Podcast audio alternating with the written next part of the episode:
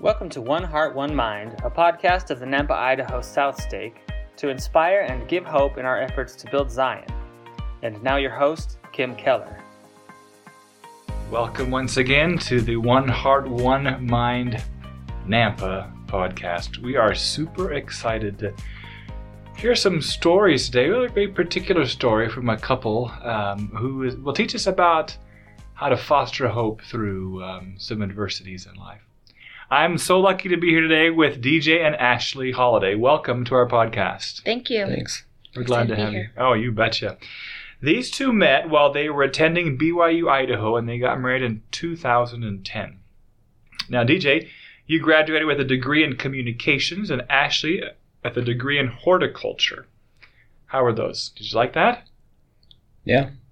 I uh, started out as a vocal performance major and went on my mission and realized I was, when I came back, I realized I was okay singing in the shower. Didn't need to get a whole degree out of it. And uh, then went to uh, communication.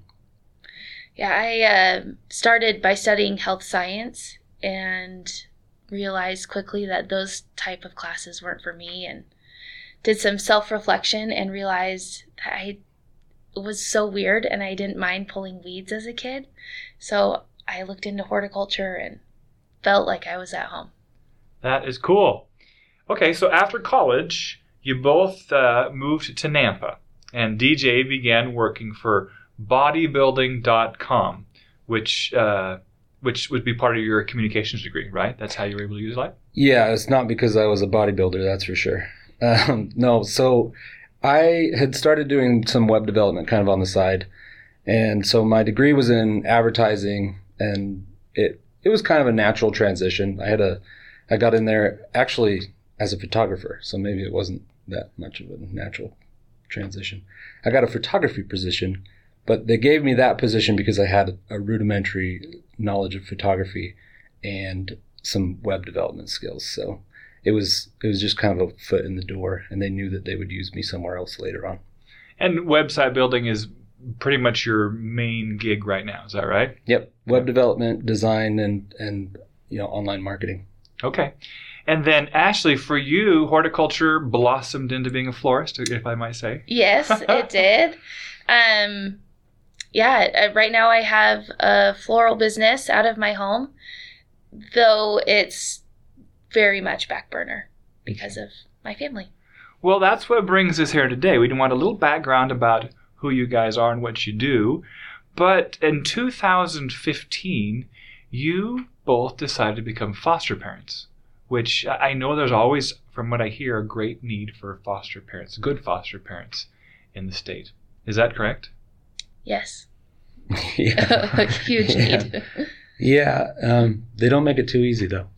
It it the, it's not very hospitable to to foster parenting or to the parents themselves. So that's probably part of why there's such a need. So there's quite it's quite a labor of love Mhm. uh, on the part of the foster parents. Yeah. yeah. Now, I'm sure. Now you've had, from what I understand, at, at least eight kids in your home. Is that right? Yeah, I think. Yeah, uh, we had a little boy for a few months, and we had to let him go. He went to live with his grandparents and has an amazing life. Traveled to amazing places that I haven't even been to, and it's been great. And then we But had it was hard. It Yeah. was really. I mean, he was our little buddy. Hard because you had to eventually give him back. Yeah, We get- loved him. You get attached to kids. Oh man. yeah. Um, and then we had um, a sibling set of three, and we didn't have them for very long. They ended up living um, with an aunt, which was a great situation for them. And then um, we got a call uh, about our boys in 2016. And then in the middle of that, we had a short placement of a little baby from the hospital. Uh, it was a we knew it was going to be temporary. yeah, it was very So it much a transition. It was it was a little bit easier, but she was a dang cute little bean. yeah. And then in 2018, um, we got the little sister of of our boys. So you had two boys in foster care that you were taking care of. Plus, later on, a, a new baby was born. Is that how that happened, or was she already? She was born early, kind of a weird timeline, but she was born in 2017, but we got her in 2018. Okay, so at this point now, you have three children that you're taking care of in foster care. Yes. and uh, but the the real story here is what you went through to from my, uh, what I understand is you now have adopted those three children. They're yours. Thankfully, finally. so and they've been sealed to you in the temple. And I I had the privilege of visiting with DJ just before that and and heard the story. And it was quite an emotional roller coaster for the two of you. And so I'd like to talk a little bit about that today, just because we feel that you've gone through something that many people have not experienced. But uh, how did you get the hope that, that comes through that? That's the essence of our podcast time. So I'll stop talking, start asking some more questions. Tell us a little bit more about the story. the three of them were in your home, and then what happens? You just decide, let's adopt them, or is it not that easy? Well, I mean, we probably need to go back a little bit farther. So, I mean, Ashley can talk a little bit more about it, but she initially brought up, you know, being foster parents, and then uh, you go to the foster meeting or whatever it's called. It's like Yeah. an initial intro to foster care Yeah. meeting. And they straight up tell you if you're trying to do this because you're adopting kids, then just don't. You know, most placements do not end in adoption. They end with, you know, kids going back to family. Um, Their their ultimate goal is is what's called reunification, and where kids end up back with their biological mother or biological father. or a family member. You know, I mean, in our case, if there would have been a family member who came forward and said, you know, we want to take these kids, um, they would have had precedent, you know, precedence to do that. They would have, it, it- the priority would have been to, give them back to somebody who is their kin. which which of course I, I think makes sense. Um, it's just if you're the one spending so much time raising and Right. bonding to them, then what kind of Ideally- feelings does that bring up? Ideally, that would happen early on in the process so that, you know, bonds aren't made so strongly. But um, anyway, we we went through that program. We had to decide whether we were okay with that. And we decided just to be foster parents, you know, first and foremost. And, uh, And then it also kind of bought us some time as we were dealing with infertility. Like, what are we doing with our lives right now? And this just kind of helped fill that hole of and giving us purpose. Yeah. We'd already gotten a dog. So this was the next step. No, but really, I mean, I, I remember one conversation we had when we were able to have kids, and I just said, you know, I need to take care of something. Like we, as people, have a biological need to to care for things, Mm. and that's when we got a dog. Yeah. and she definitely helped, but you know, There's a natural progression there. Yeah. Wow. And, and then So then we ended up um, being licensed foster parents in 2015. And then, you know, we got our first placement. It was several months after. So being a foster parent, you can kind of set criteria of what you're comfortable with.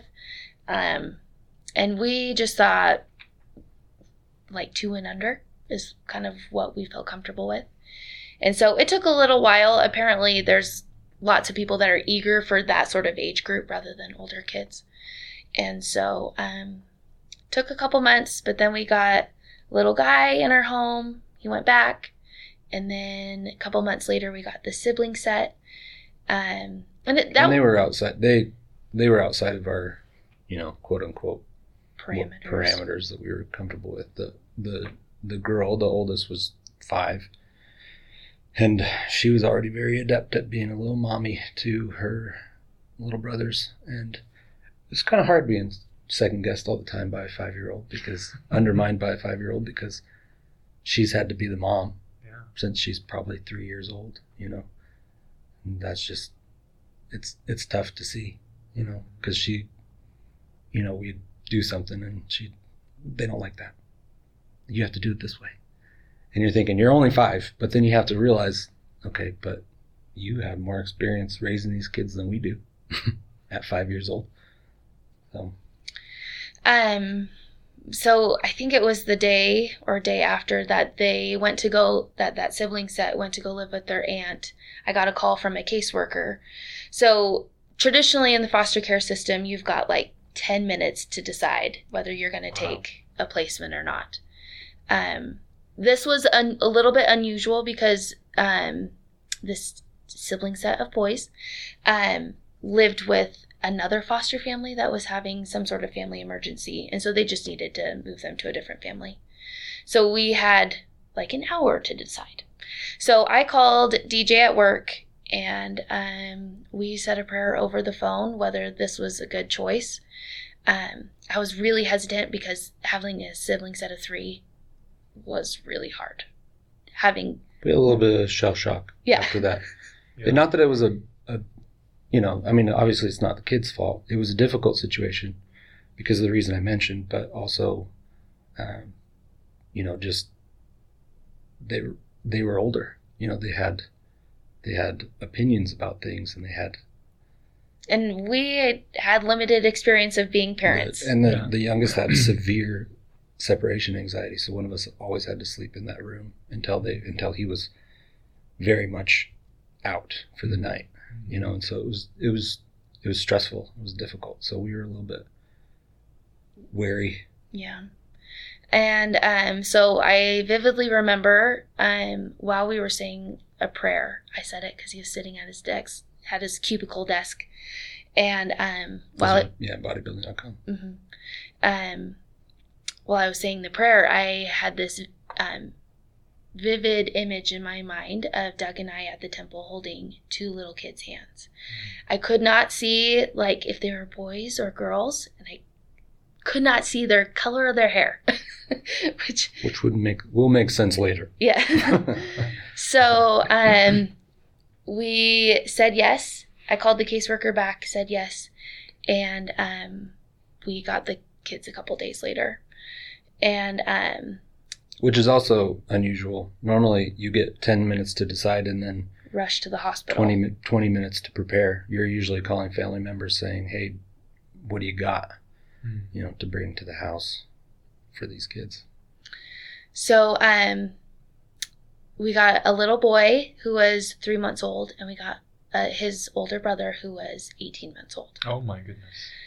And um, so uh, the process started, and the process being um, visitations with bio parents, and those incrementally increase. So at first they start out supervised at the department for like two hours, then it goes to four hours, and then then it goes unsupervised for eight hours, um, and then eventually it's overnight. But this process is supposed to happen within a relatively short amount of time. I would say like three months or something Yeah, like their goal is to identify the issue that the that the biological parents are having, find services to, you know, to fix that issue, or at least to, yeah, to educate them or whatever, and then, then you know, reunification happens, and it's and it's supposed to happen obviously for the benefit of everybody, Mhm. including foster parents. It's supposed to happen in a relatively short period of time. Unfortunately, that was not our case. Um, these the progression of visits happened over a span of two years. Oh wow. So, So um, you're raising kids. You've got a three month old mhm. that you're now raising to be two. Yeah. And so you're going through every phase of this baby's life. Yeah, it's really easy to say we're going to do this just to be foster parents and not to adopt. You know, you try to be altruistic that way. Um, but then two years later, they're your kids. Right. Right. You've changed the diapers and you've, And any visitation that the biological parent is having just feels to you like they're just it's like a betrayal. it feels, and it's, it's just trauma. yeah. It's just added trauma to, to the kids. and it was it, um, it was really hard when at, the longer this goes on and eventually visits have, are like 48 hours so you don't see them for a couple of days um, not to get into some of the rough stuff but there were times where um, one of the boys knew where we were headed based off of the turns that we were making. And he would just scream, No, no, no, no, no. And like as a as a parent, you, you're doing something that you know isn't good for your kid. Right. But you have to. It's the law. if we didn't show up, the FBI comes looking for us. Literally. Yeah. Yeah. So um, we ended up going. It court happens roughly every three months, and um, the judge. We've learned a little bit about the legal system through this process, and we've come to learn that the judge had his hands tied. Um, the case had been strung on for so long that he had to hand over the kids back to the birth mom. Um, And how how old are they now when this happens? um, I mean, two, yeah. two and three and a half. Okay.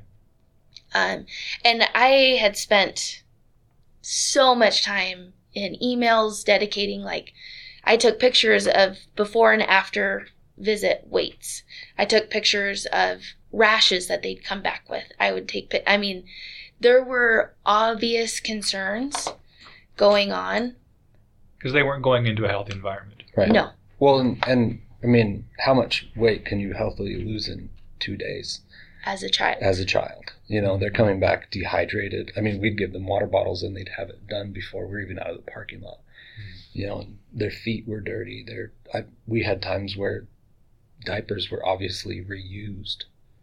Uh, Poop, poopy diapers. yeah, they just you know if it wasn't if it wasn't too, you know, Be, we could tell Well, yeah, because we, we don't need to there go were- too far yeah. that. But they would just, if they could, they'd just dump out, you know, Yeah. Yeah. that and then put it back on the kid, you know, and, and that's my kid, Right. you know. You've invested your all these years into raising this child. Yeah. So um, the judge had his hands tied um, and had to give the kids back. We had like two days' notice, I think, and so we did as many fun things as we could. Um, we, I vividly remember my parents had given us a trampoline for Christmas, and um, obviously you don't set up an outside trampoline in December in Idaho. So, but in this February day, it was like 70 degrees. Maybe it was 60 and it but it felt so good, you know, being in the middle of winter. And it was sunny and the whole holiday family came over and we set up this trampoline just to try to have some really good memories. Now, did you understand that these children were going away forever at this point, or was this one of the 48 hour? It no, it was uh let's try it out for 30 days. Oh my goodness. And so But the goal there being that it's it's permanent reunification. They wanted to close the case. Right. That was that was the goal. Yeah. And I mean, you know, you you have to prepare yourself that you're not going to see him again. Yeah. Just couldn't. It was Yeah. too hard. So, um, so we dropped him off, and um, 30 days went by. Didn't hear anything from the caseworker. There's also this other person that I think it's important to note is a guardian ad litem. Those are volunteers who advocate for kids in foster care. Um, they are people who have. That's the only person in the courtroom who's in the corner for the kid. Um, Yeah, the- there, so there are three parties. There's the state, and usually the state, their goal being reunification. Sure. Um, you know, so you have the state, and their goal is reunification until it's not. But usually that's far into the case, and then you have the parents and their attorneys or attorney, depending. In this case, there were two because they were separated. Um, so there's the parents and their attorneys, and of course they have an interest in reunification, um, or otherwise they would just surrender their rights. Um, and then you have the guardian ad litem, and that person has a lawyer as well. So the guardian ad litem and their attorney, um, which is wholly a volunteer position. I mean, there are some paid guardians ad litem, but most of the guardians ad litem everywhere are volunteer Wow. and so and and basically they rely on donations. I think even to pay the attorneys that that they hire. So It's a nonprofit. you have the kids are already at a disadvantage because they out of out of all three parties, if reunification is not, uh, you know, the in the best interest of the child, whether the state wants to admit it or not, the child still only has that one person. And we were there, but we don't have any representation. We And and that's very why I say, say. uh, yeah, Oh, we my give a we would give a report on the previous three months, and that was as much as we could do. So, um, I'd never heard anything from the caseworker. Hounded her and said, and she said everything's fine. D- Stop worrying about this. And it wasn't. Um, and so that was a very dark time in our lives. Um, people are really good at saying I'm sorry for like 30 to 60 days. Um, after that, it's time to pull up your big girl panties, I suppose, and move on with It was a religious podcast. um, but um, it's really hard. It's. I mean, nobody knows what to say. right, It's. It's not as if your kids died. right. we actually kind of wish they would have. It would have been some closure at least, Yeah. because we're thirty minutes away, and we can't hold them We can't. or care for them. Or we would open our fridges and our pantries, and they would be full of food, They feel guilty. Mm-hmm. having food. Because you know they're not. You know that they're being abused and neglected and living in literal squalor. Yeah. Moving from hotel to hotel because they've been kicked out of whatever living situation they were in. And, you know, now their their biological mother is shacked up with somebody else and you don't know that person. So incredibly dark time. Yeah. Um, we had our own way of coping with it, and I know that we were a drain on friends and family. Um, just we didn't know what to do. Um, but we, we ate a lot of food. We put on a lot of weight. well, luckily you had bodybuilding.com to go to at any time Yeah. to help you overcome that uh, added weight. but um, eventually, um, we got a call in August, six months later, Wow. um, at 10 p.m. at night.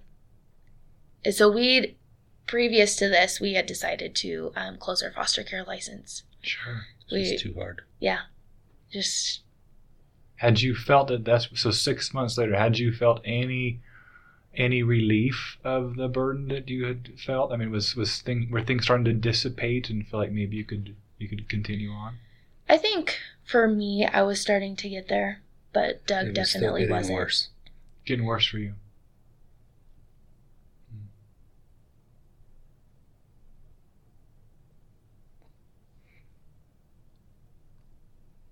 It was worse every day. Hmm.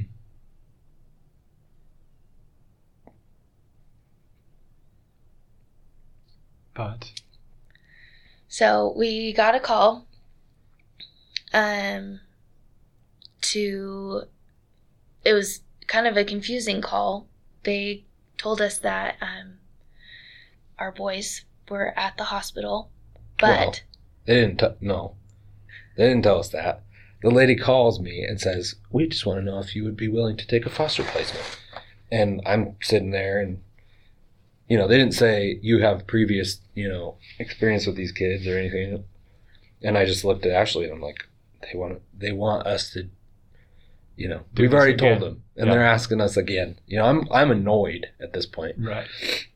and uh and then it just occurs to me like wait ask who it is. Because we had already basically told them probably not. Yeah. you know we were just it was just a regular night. We're just sitting there watching tv you know and this lady calls and i'm like you gotta be kidding me. You want us to do this after all of the you know stuff that you've just put us through? And uh, then before I hung up on her, basically, I was like, wait, who is it? And she says, well, you've had experience with these boys before, or with this, with these kids before. And I don't know why she didn't lead with that. Sure. You know, yeah. like, hey, guess what? yeah. These boys are back in foster care. And would you, you know, they have experience with you two years. You know, you probably still have their bedroom together because you've been too sad to even go into the place, you know, which was the case. You know, we still had art that they'd done on the fridge for crying out loud.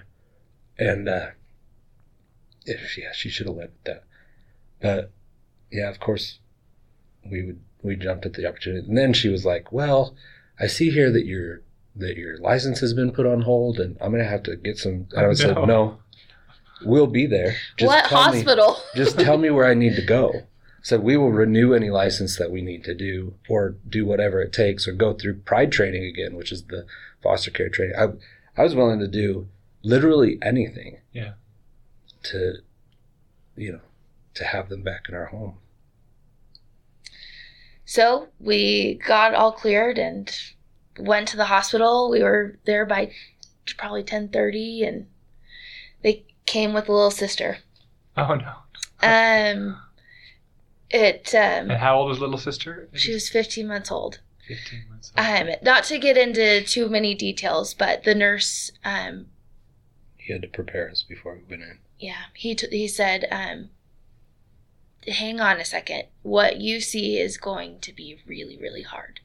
And I'm just like, oh, it's it's fine. Just let us get in there. Um, but it was way worse than we ever could have imagined. Uh-huh. Things that happen to them um, are not appropriate to talk about. yeah. Oh my gosh. So, um, and they were just shells of themselves, so skinny, and just sunken eyes and fragile. And our, I mean, our worst fears. Our oldest is were is a big dude. He's he's about as big as most nine year olds at six. Hmm. He's big, and he always has been big. And even he was just, it was hard, hard to look at. Um, so for the, I don't know, the next year, we went through the whole thing again. Um, we did have some visitations again for a while. But then Uh, finally, we got a criminal prosecutor who was like, "Wait, no. Abusers do not get access to their kids," and so she put a stop to it. Mhm. We went to court, and she got a a no con. Well, it's a I don't know. They call it something different. When it's on the criminal side, it's something, and then on the family court side, one of them's a no contact order, and then I don't know what the other one's called. I don't remember. But essentially, she got a no contact order, but in criminal law. And sorry for anybody who knows the criminal justice system. I'm totally probably messing that up, but um, but yeah, no, they and then they were able to even get one on the family court side as well. So we had both things because and that was a, a priority because if if one gets overturned, then the other one is in place Right. as the backup, as the backup. as we have experienced many times in court, lots of things get overturned.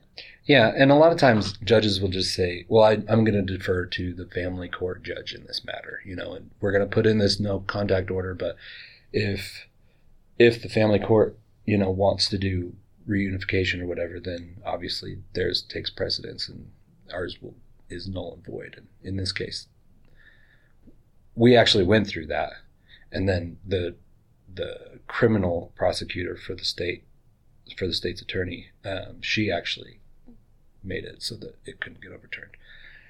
So that was like Finally, a win. first, yeah, first step. This just all feels so so unfortunate unfortunately messy and, and I'm sure everybody really wishes that the best could happen, but it's just a messy and Sometimes I wonder, and I, you know, and that's not to be malicious or anything, but um, Sometimes I actually do wonder if the state's policy of reunification first is not a kind of at all costs situation. Um, it seems to me that if they would just change some, uh, you know, change it from our first priority is reunification to our first priority is taking care of kids Mhm. no matter what. Right. And if that means reunification, then great. And reunification in both of our first foster situations was the way to go. Yeah. You know, and it just wasn't in this case.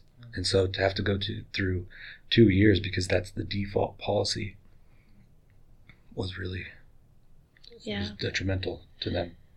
We also had to go through a termination of parental rights hearing. Um, Doug and I both testified in that. That was a challenge. Um, I I think it was at that hearing. I think it was that one where um, I'm up on the stand, and you know Doug is not allowed to be in there because he also will have to testify.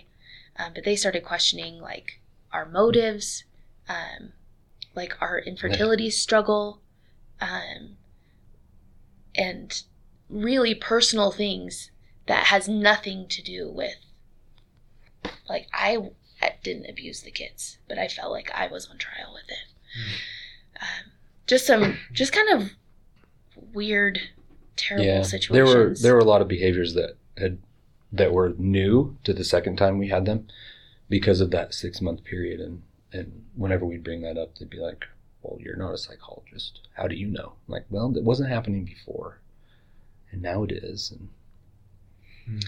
But um, so we finally got termination of parental rights in, I think, beginning of 2020. I think, thankfully, right before COVID hit.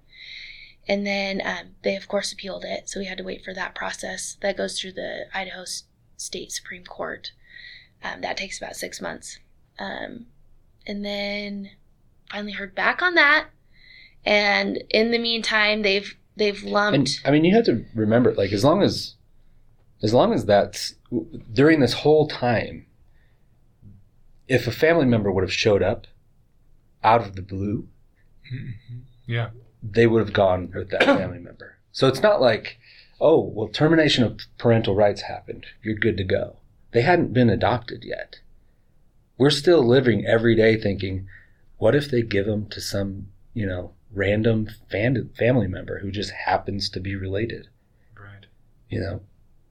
And so it, every every single day, it was just living with the notion that your kids might be sent to somebody else again. Yeah.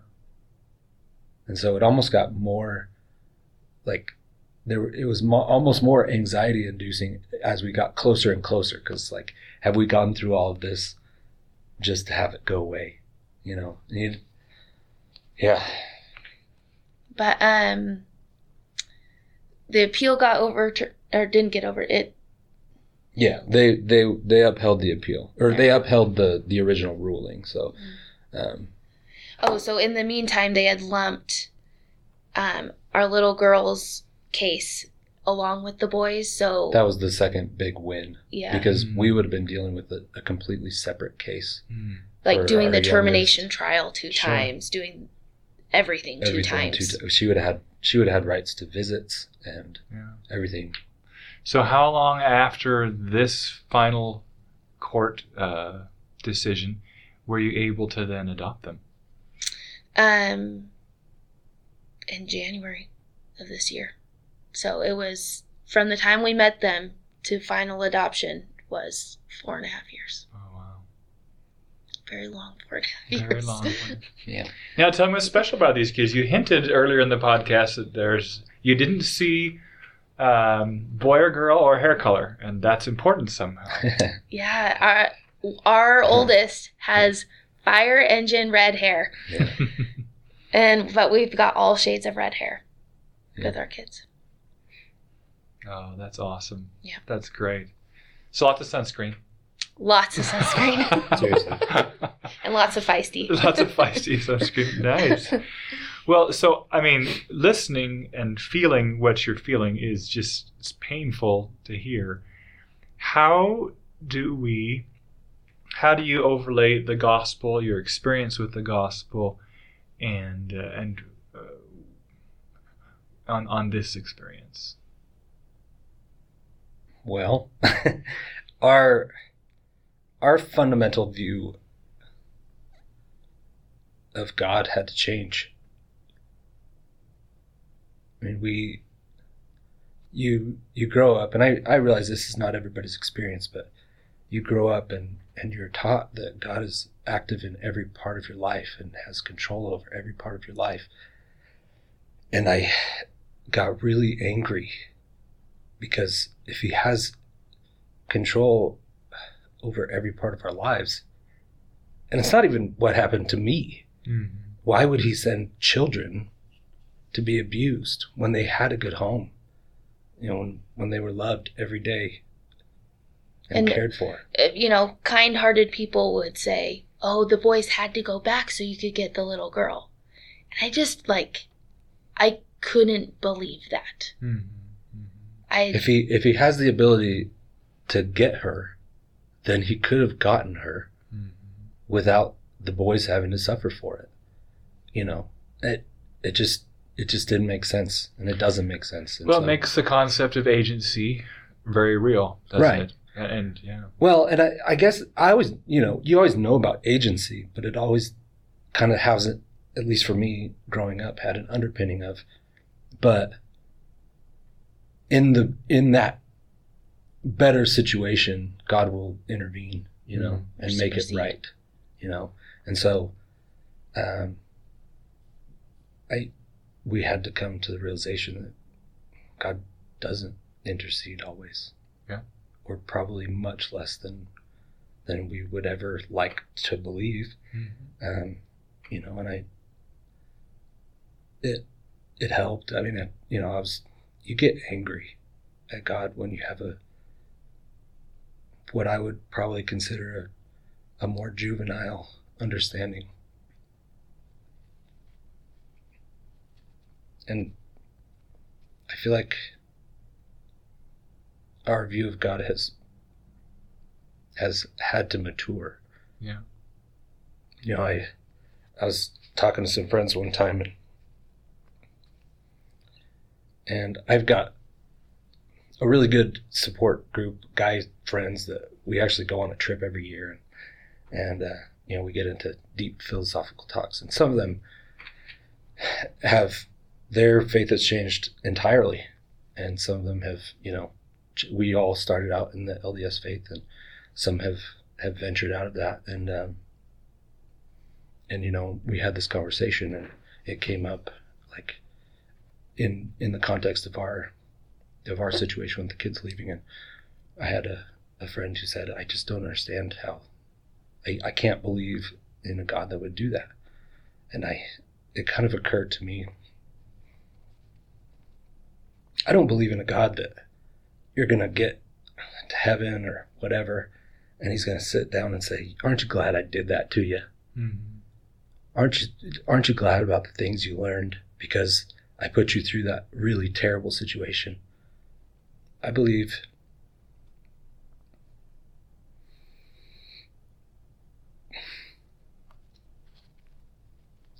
That we're going to get there.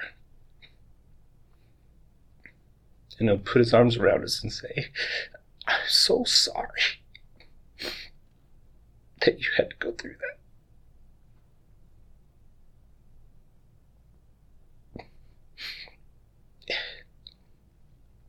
it hurt me so bad to watch it happen.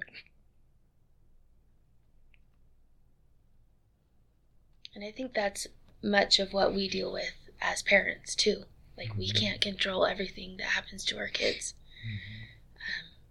And our kids have some unique things they're dealing with because Yeah. of trauma and Well, it's it's. I remember it, it, it harkens back to a, a, quite a unique doctrine of our church when you read in the Pearl of Great Price how how how God sees the his children and weeps, and uh, that's a unique perspective that we have that you've just shared right there, uh, through our understanding of God in, in the Church of Jesus Christ of Latter day Saints is that He does have emotion and does feel for us based on that scripture in the Pearl of Great Price. Right.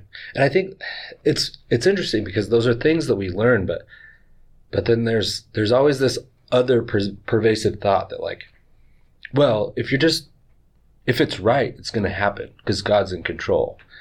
And I'm you know, we we teach one thing and then we teach it's almost like we teach one thing doctrinally and sometimes something else is understood culturally. And so I had this cultural belief that I had to overcome so that I could get back to a place where I even wanted to, you know, talk to him. You had to learn experientially. Right. um, Yeah. Which is really the path that we're all on, right? I mean, we talk about this year in this in our stake the the need for our members to find out from Heavenly Father what their personal ministry is, and um, you know, I'm I'm sitting here looking at pictures of Christ and His ministry, and the pain that He went through and the suffering that He experienced, but but He asks each of us to say, "What is your ministry? What gifts have I given you, and do you know what they are, and are you using them to bless the lives of others?"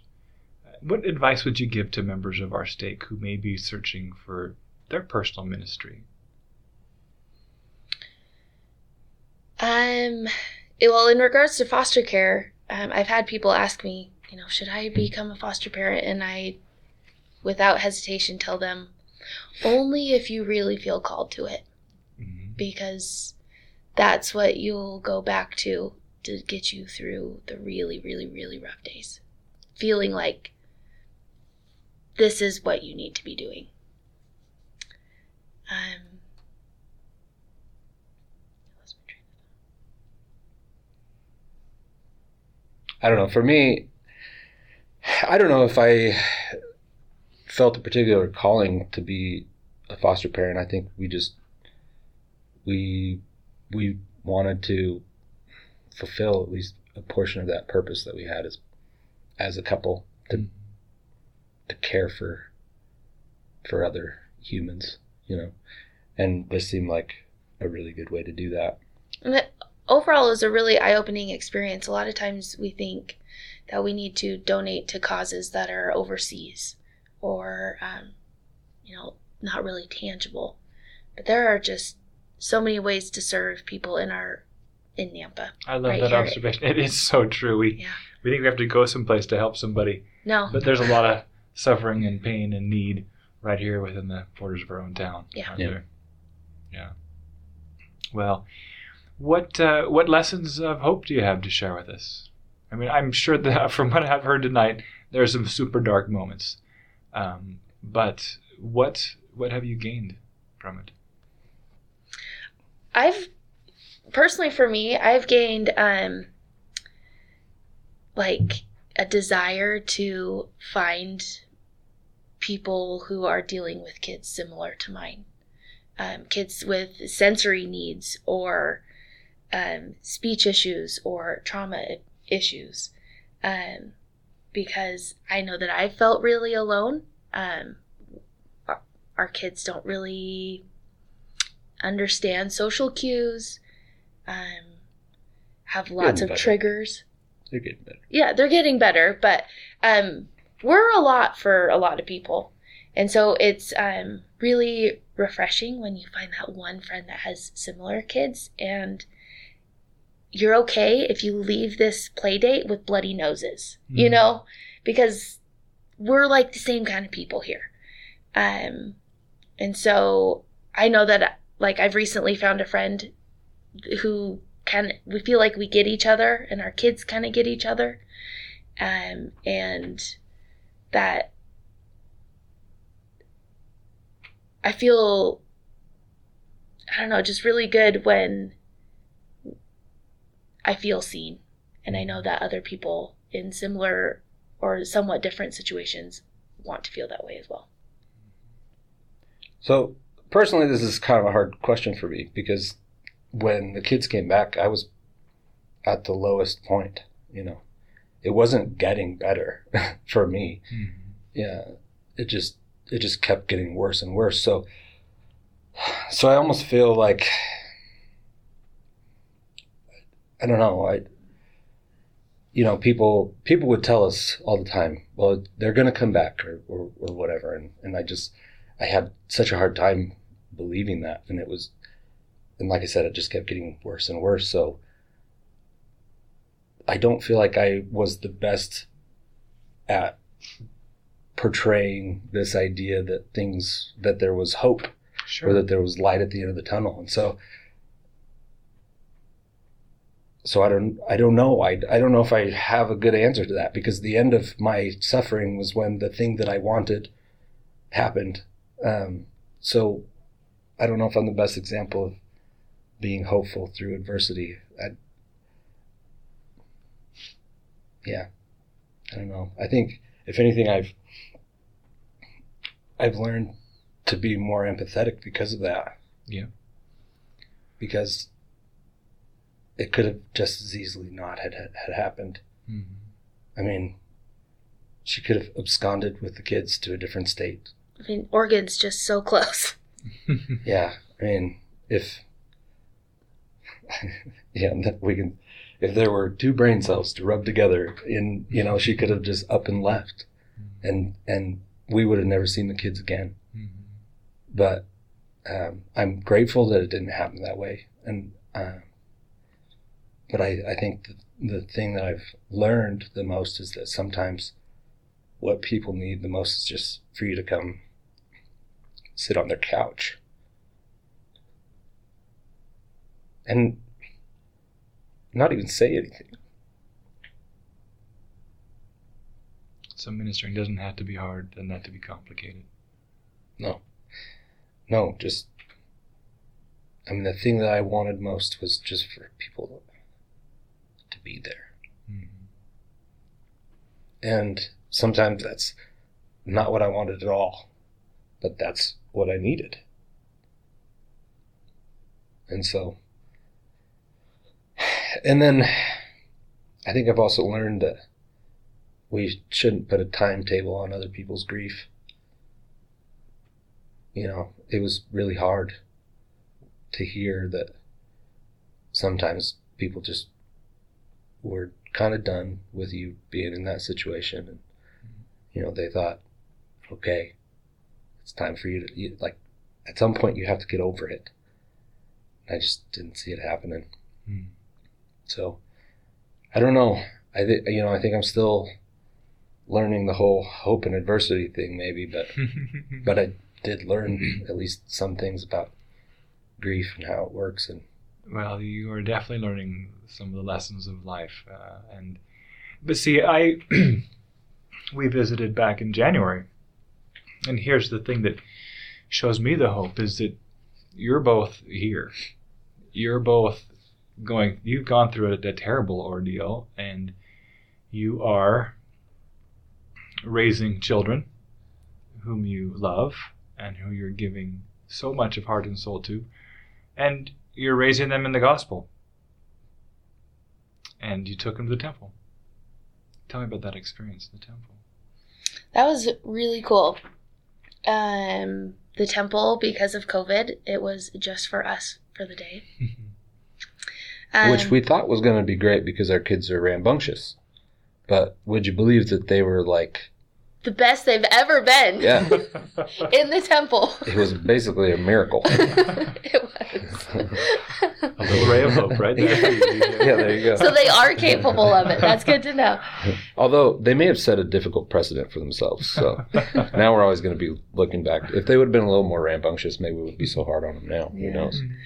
Um, but you know, it was just so cool seeing having my sister in law and brother in law bring them down the hall to us um, into the sealing room and just their eyes light up and um, having our close friends and family there with us. Um, yeah, and I'm so grateful that we had a photographer for that day because it just for pictures outside afterwards. Um, it's just we worked so hard for that day and um, really grateful to have it come to fruition and we got one of the pictures that i just feel like um, kind of like is an embodiment of that vision that I had early on. Wow. Well, your story is is amazing. It's difficult to hear, but it's important, I think, for us to understand what people feel, what people experience. Um, your experience, I have a feeling, is going to be a blessing for many people in years to come, not just your children. Well, I've always felt, um, you know, since we kind of closed that chapter of our lives, I've always felt the need to um, be open about it, um, especially because it was a very, um, uh, it was a trial that was that people could see. You know, it's not a behind closed doors trial. Yeah. It was suddenly we show up to church one Sunday and we don't have kids anymore, and the whole ward is wondering what happened. Um, so it's definitely taught us to not be so private, which I think is um, an actual blessing. Um, because, you know, that's how you make friends that are also dealing with things, but then they find comfort. Or, like, you kind of, you know, I'm heavily involved in the kids' therapies. And so, what therapy do you use to deal with this? And what about this? And um, so, it just being more open about it and I'm always a an open book. Well, thank you for your openness today. Thanks for coming and sharing the story. Thank you. Sure thing. Um, we would do, it, again. Ugh, somehow. You know, that's the crazy thing. We would do it again. I don't think that's so crazy. I think that you. I'm sure you it's have- not. But No, no, you have. Met, well, I guess what I mean to say is you have just, you have just expressed how I feel the Savior feels about us. Uh, You have expressed your willingness to suffer and go through pain for the blessing of somebody else's life. To to me, that's that's an amazing, amazing comment. And we will. Uh, We'll call this a, another wrap of a, another podcast, and uh, thank you again for all that you've done these kids. Thanks for listening to One Heart, One Mind Nampa. Credit is given to Kim Keller, who oversees the podcast, both Lindy Bauer and Kim Keller, who are our hosts, Casey Maddox, the project director and announcer, Rachel Bauer, who is our site director. Likewise, thanks also to Kristen Pancari, our project manager, John Freeman, our communications coordinator, Dave Fitzen, the podcast recorder, Don Recker, our digital platform manager, Rich Petrie, and DJ Holiday for final edits, and Jesus Gomez for IT oversight. Thank you for listening to One Heart, One Mind. We hope that you have felt inspiration and hope in moving towards Zion.